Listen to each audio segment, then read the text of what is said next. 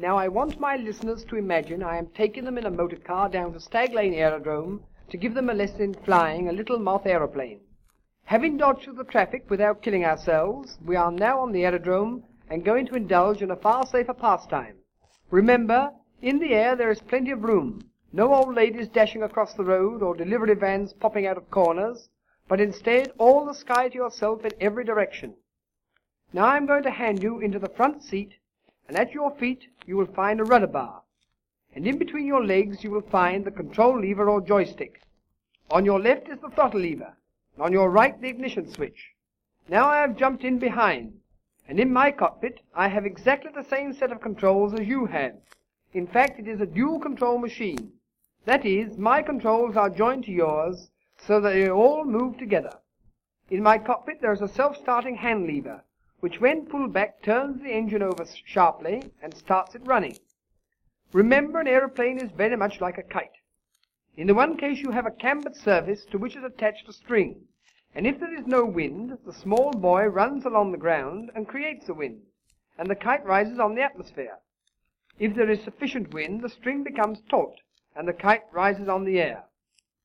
Now, with an aeroplane, you have a large cambered surface which needs much more wind than the kite.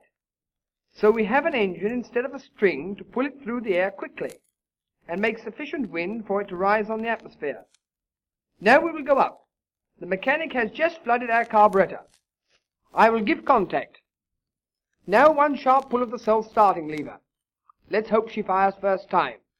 All clear, here goes. No, we don't go forward yet as there are blocks under the wheels, for we must warm our engine up a little first. By the way, don't hold on to the sides. You can't fall out. Besides, you will need your hands to fly the machine with when we are in the air. I think she is warmed up now. I will tell the mechanics to take the blocks away. All clear. I am pushing the throttle lever forward and we are going to take off head into wind. We are getting faster and faster. Soon we shall be doing 40 miles an hour, which is the taking off speed of the Moth. I am easing the control lever back, thus lifting the nose of the machine. Now we have left the ground and are climbing away. Already the aerodrome is behind us, and the earth is several hundreds of feet below. While we are climbing to a safe height, I will explain the controls to you. Remember, there is safety in height, because should you get into difficulties, you will then have ample room to regain control of your machine. And should the engine fail, there is time to glide to safety. If the engine stops, the aeroplane does not fall to earth like a stone. All you have to do is to push your nose down and glide. When the force of gravity takes the place of the engine, and providing you keep up sufficient forward speed, you will glide to earth in perfect safety. Remember, the higher you go, the greater the distance you can glide. And all that you need your engine for is to climb and fly level. In fact, if you did not shut your engine off, you would never be able to get down to land. Now we were flying about 3,000 feet, and are traveling at about 70 miles an hour. Owing to our distance from the earth, it appears that we are moving very slowly, and not doing more than 5 miles an hour. Firstly, let me explain the controls. Now if you push the rudder bar forward with your left foot, the nose of the machine swings to the left. Push your right foot forward, the nose of the machine swings to the right.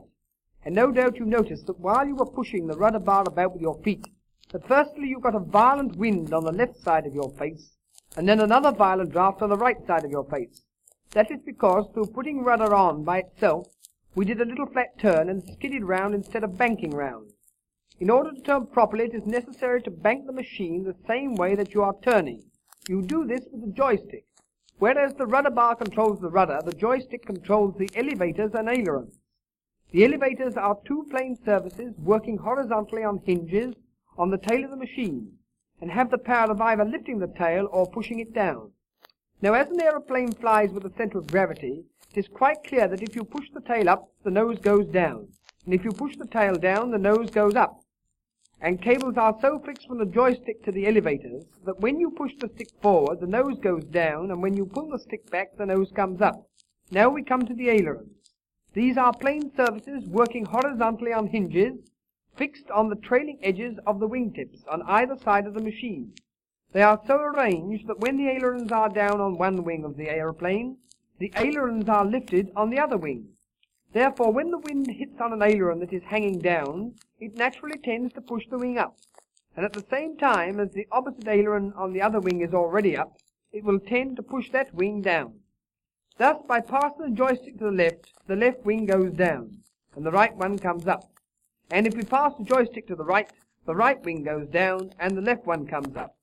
Thus we have a natural control, namely, push the stick forward, the nose goes down. Pull the stick back, the nose comes up. Pass the stick to the left, the machine banks to the left. Pass the stick to the right, the machine banks to the right. And so I want my listeners to take hold of the controls and see what happens. Together we will push the joystick forward and the nose goes down. You will notice that we are gathering speed because we are going downhill, especially as the machine is full on and helping us. And if we hold the joystick here long enough, in a few minutes we shall hit the earth. So we will now pull the joystick back. Notice that the nose rises and we are climbing. If you hold the joystick just a little way back, the machine will climb at the correct angle. If you pull the stick right back, she will start to go up vertically, and if you are not careful, we shall come right over on our backs and loop. However, we must not do that yet.